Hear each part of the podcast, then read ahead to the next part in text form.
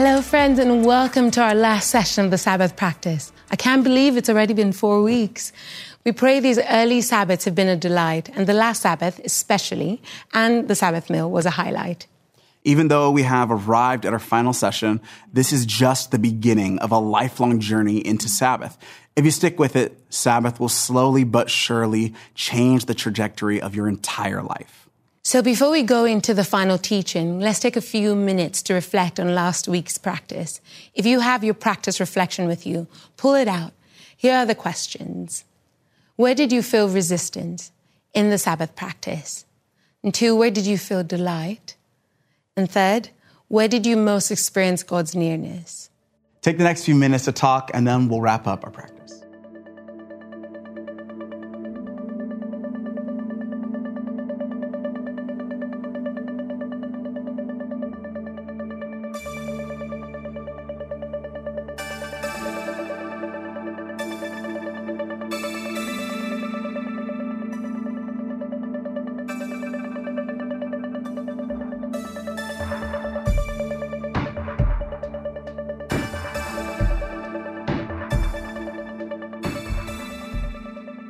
Is your Sabbath like?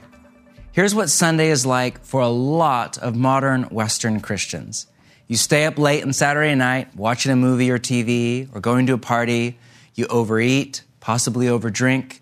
You wake up Sunday morning in a bit of a fugue and rush out the door to church in a hurry. That is, if we go to church. More and more people don't. After church, you go shopping or watch the game on TV or work around the house or in the yard. Maybe you get ahead on email and plan out your work week, or you meal prep, or you do homework, or whatever. Then you watch another movie at night and go to bed too late. To clarify, that's not a Sabbath. That's what the late Pastor Eugene Peterson called a bastard Sabbath, the unacknowledged offspring of the ancient practice from the way of Sabbath and the modern secular day off. It's what people in our church have taken to calling Sabbish, meaning kind of Sabbath, but not really. Because we've been teaching on and practicing Sabbath for so many years in our church, it's woven into the culture of our community. But as you can imagine, people are all different places in their practice. It's common to hear someone ask, How was your Sabbath? And then hear, Oh, fine. I slept in. I read scripture for a while. It was quiet. Then I had to catch up on laundry, organize my garage, and work on my taxes. But then I had a great afternoon. I binged all of season three of whatever on the couch. It was, you know, Sabbish. How do we keep Sabbath from becoming Sabbish, from becoming just another activity on the weekend? As we've said through this entire practice, there are four movements to the Sabbath stop, rest, delight, and worship. In our final session, we come to what is arguably the most important of all four. The Sabbath is a day for worship. Now, where does this idea come from? Let's read one last time from Genesis 2. By the seventh day, God had finished the work he had been doing. And so on the seventh day, he rested from all his work. Then God blessed the seventh day and made it holy, because on it he rested from all the work of creating that he had done. Notice two things God did on the Sabbath. One, God blessed the seventh day. We covered that in the last session. The word blessed or barak in Hebrew can also be translated to make happy. The Sabbath, it is a happy day. But secondly, God made it holy. I know holy is very religious sounding, but stay with me because this is fascinating. In the ancient Near East, the gods were found in the world of space, not of time, just meaning they were found on a holy mountain, or in a holy temple, or in a holy cave. So you would expect God to make a holy place. But instead, God makes a holy day. Rabbi Abraham Joshua Heschel called the Sabbath architecture in time and said, The Sabbaths are our great cathedrals. Because for this God, the one true creator God, the entire cosmos is his temple, and there is nowhere he is not. So if you want to find this God, you don't need to climb a mountain or travel to a shrine. He's all around you. You just need to stop and rest and delight and come awake and alive to who He is. But what exactly does it mean to make a day holy? In Hebrew, the word holy is kadosh, and it literally means unique or special or uncommon. Theological definition would be set aside for God's special purposes. We tend to think of holiness as a moral descriptor, as a way of saying something or someone is good or evil. And in a sense, it is.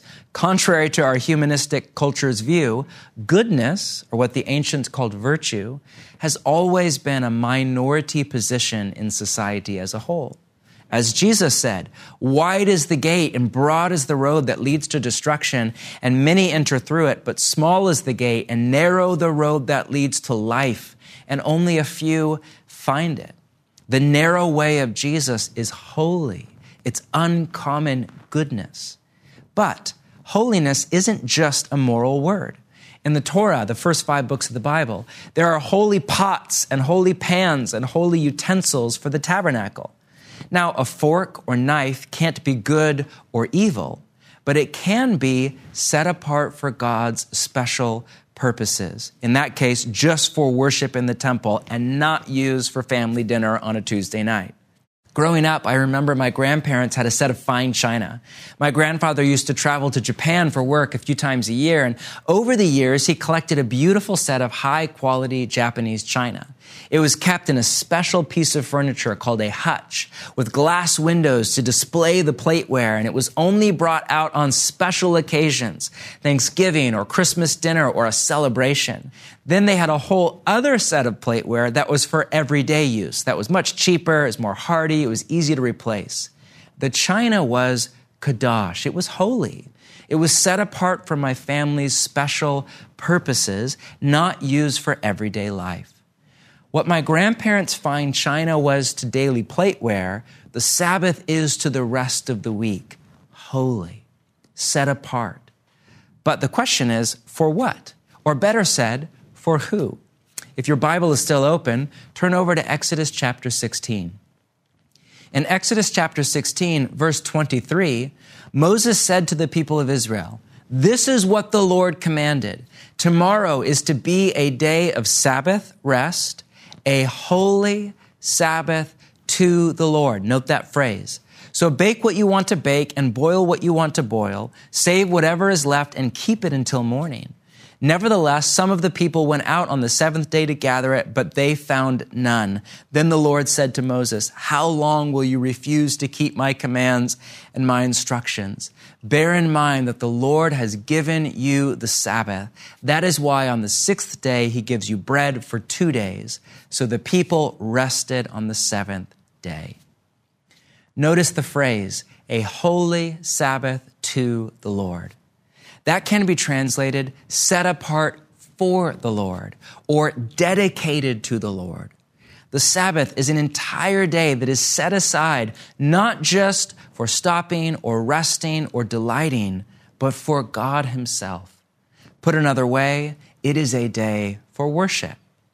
Now, a lot of us hear the word worship and we think of worship by singing at church. And that is an example of worship. But worship is so much more. In the biblical sense, to worship at its most primal level is to orient and reorient your entire life around God, our creator and our center. It's to lay your entire life before Him in love and to deepen your surrender to His love. One way to do that is through worship by singing. But there are so many more ways, giving our time, our resources, our attention, and our affection to God in prayer, yielding our will over to God in decision making. Anything we do to center our life on God and to intentionally direct and redirect our heart in love toward His glory in the language of Scripture, just meaning His goodness and His beauty. Anything we do like that is a form of worship. Yes, the Sabbath is a day to stop and rest and refill our tank. And yes, it's a day to delight and throw a party and celebrate and feast. But above all, it's to contemplate the good news that God has given his life to us in Jesus. And now it is our joy to give our life back to God in worship. It's a day to deepen our communion with the deepest reality there is. This is the final and most important movement of Sabbath worship. And in my experience, there is a progression that I observe my own soul go through on the Sabbath. First, I stop. Then I begin to rest. I fall asleep. I have some time. My energy starts to come back. Then I begin to have enough energy in my tank to delight, to really just savor goodness. But as I delight, I almost can't help but burst into spontaneous worship and gratitude and praise and wonder and awe at the goodness of God. By the end of the Sabbath, I often find myself on a quiet walk or with my family, just looking up the sky and quietly saying, Thank you, thank you, thank you. Not because I'm Mr. Spiritual and certainly not because I'm a pastor, but because I made space for my soul to come back awake and alive to God's goodness. Ruth Haley Barton, in her chapter on Sabbath in her book Sacred Rhythms, writes, I know what it's like to rest for hours until I have the energy to delight in something. Good food, a good book, a leisurely walk, a long awaited conversation with someone I love. I know what it's like to feel joy and hope and peace flow back into my body and soul, though I had thought it might never come again. I know what it's like to see my home and my children through the Sabbath eyes of enjoyment. I know what it's like to have rest turn into delight and delight turn into gratitude and gratitude into worship. This is one of the many reasons that for most of you, Sunday is by far the best day to Sabbath. For over a thousand years, Sabbath and Sunday worship were synonymous. Only recently were they separated, but they were intended to go together. And the tragic way the Sabbath has been co opted by the weekend from a day of worship to a day off goes to the heart of the matter. The Sabbath is holy, but we have to keep it holy. In the Ten Commandments, we read, Remember the Sabbath day by keeping it holy. The Jews don't talk about practicing the Sabbath, but keeping the Sabbath, meaning keeping it holy, keeping it set apart for God's special purposes. They call this sanctifying the day, treating it as special and unique and not like the other six. You see, we can either sanctify the Sabbath and keep it holy, or we can, in the language of Scripture, profane the Sabbath, meaning we can devalue it, dishonor it, treat it just like any other day for doing as we please. What about you? Do you keep the Sabbath holy or do you profane it? What about me? Because ultimately, this isn't about a day, but about your life. Remember, all the practices of Jesus are a means to an end. The Sabbath is a day of worship by which we cultivate a spirit of worship in all the days of our lives. Is your life holy? Is your life set apart for and dedicated to God and His special purposes in the world? Is it a life of uncommon goodness? Or is your life, is mine, profane, common, following the broad path that is all around you? My aim here is not to guilt trip you into going to church more often or doing all sorts of spiritual disciplines on the Sabbath. It's just to drive home that the Sabbath is of life or death importance. Followers of Jesus, as you know, disagree about whether or not the Sabbath is still a binding command. Whoever is right, it's one of the Ten Commandments. And all of the commandments of Scripture, but especially the ten, are put there to guard you from death and guide you into life. As Moses said of the commandments in Deuteronomy, I set before you this day life or death. Choose.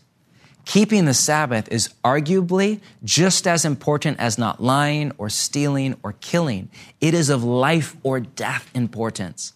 Our culture is killing itself through overwork, overconsumption, overactivity. We are, as Neil Postman famously said, amusing ourselves to death. Few things are as desperately needed today as the recovery of the ancient practice of Sabbath. The Sabbath is a means by which we enter into what Jesus called the kingdom of God or the reign of God. It's a day when God's will is done on earth as it is in heaven. Theologians point out that the Sabbath is a signpost that looks both backward and forward in history. It's an aftertaste of the Garden of Eden and a foretaste of the New Jerusalem. When we gather for the Sabbath meal around a table with the multi-ethnic family of God, not just friends, but family, kin, brothers, sisters, bound together not by blood, but by allegiance to Jesus the Lord, our host and our honored guest. We eat the bread, we drink the wine, and we give thanks and sing and laugh and dance and celebrate and revel in the sense that all is well. When we do that, that is not just a sign of salvation, that is salvation. Here's Abraham Joshua Heschel again. Unless one learns how to relish the taste of Sabbath while still in this world, unless one is initiated into the appreciation of eternal life, one will be unable to enjoy the taste of eternity in the world to come. The essence of the world to come is Sabbath eternal, and the seventh day in time is an example of eternity. On the Sabbath, we are practicing eternity. And what makes the Sabbath such a joy isn't just good food around a table of family and friends and time off work to sleep and rest.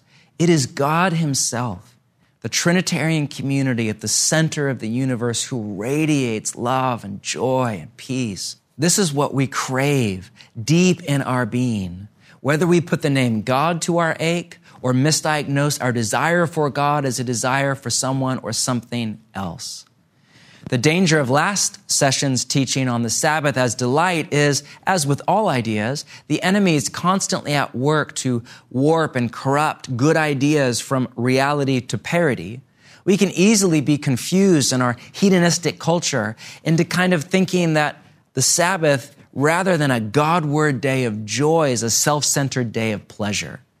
But anyone who has ever tasted of true delight and the joy of God as the Creator intended for the creation, you know there is a chasm of difference between delight and pleasure or hedonism. Delight is meant to draw your whole being to God in joy. Pleasure is just trying to make your body feel good. You don't walk away from pleasure feeling profound gratitude. You just walk away wanting more pleasure. But there is a kind of delight that is virtually indistinguishable from worship. To end, the social critic and novelist David Foster Wallace, in a famous commencement address, said this about worship. In the day to day trenches of adult life, there is actually no such thing as atheism. There is no such thing as not worshiping. Everybody worships. The only choice we get is what to worship. And the compelling reason for maybe choosing some sort of God or spiritual type of thing to worship is that pretty much anything else you worship will eat you alive. If you worship money and things, if they are where you tap real meaning in life, then you will never have enough, never feel you have enough. Worship your own body and beauty and sexual allure, and you will always feel ugly. And when time and age start showing, you will die a million deaths before they finally plant you. Worship power. You will feel weak and afraid, and you will need ever more power over others to keep the fear at bay. Worship your intellect, being seen as smart. You will end up feeling stupid, a fraud, and always on the verge of being found out, and so on. The question isn't, do you worship? It's who or what do you worship?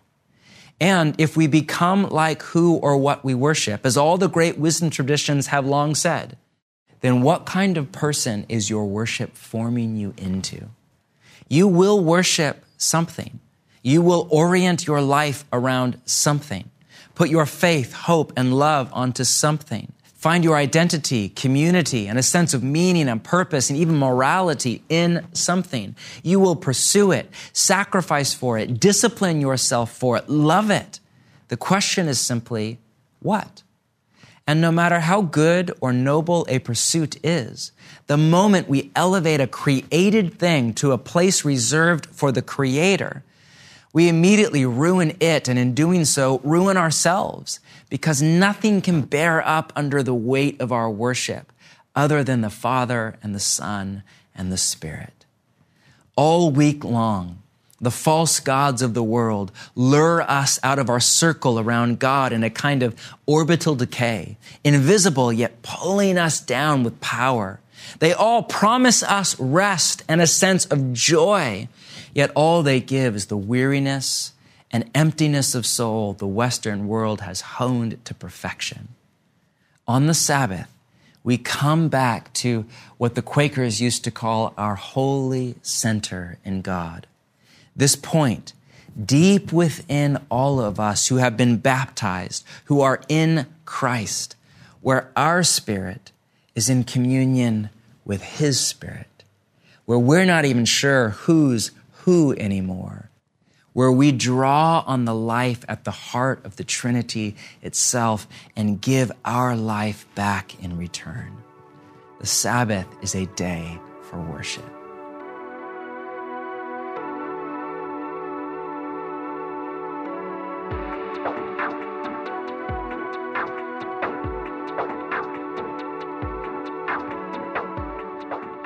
Everyone, we've come to our final discussion time where we get to put it all together. Here are a few discussion questions to give shape to your conversations. Number one, in what ways is it easy for your practice of Sabbath to become Sabbish, more of a day off than a day of worship? Number two, how do you enjoy God? What practices, disciplines, or activity bring you genuine joy in God? And third, what false gods are you tempted to worship? Which, while they may be very good things or not, they pull you away from your holy center in God. Enjoy your last conversation.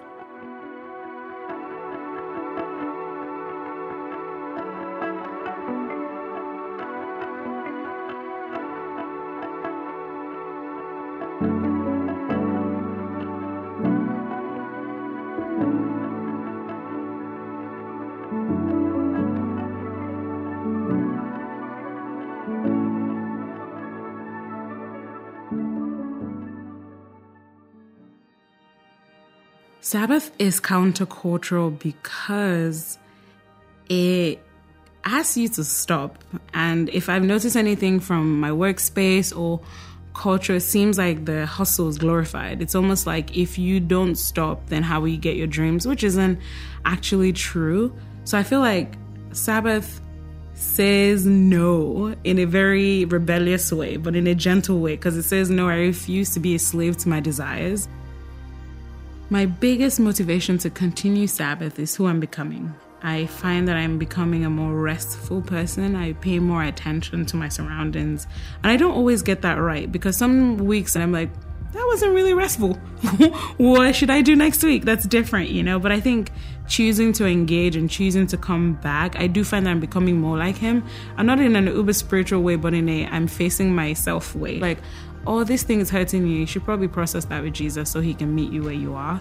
But I, I love who I'm becoming. I feel like I'm more reliant on people as well. So my Sabbaths are a mix of time by myself and time at the table with uh, Sabbath kin. So it looks like Friday dinners, eating Thames bread and laughing by the fireplace. So I do feel like I'm being formed by being around people who whose vision is Jesus, who want to become more like him, who have a fire in their heart for what he's given them. So, who I'm becoming is my biggest motivation and the gift of His presence in those moments, especially when the weeks are chaotic. When I just pause, I'm like, everything's okay. He's still here and He's present. So, it helps me be in tune with His voice.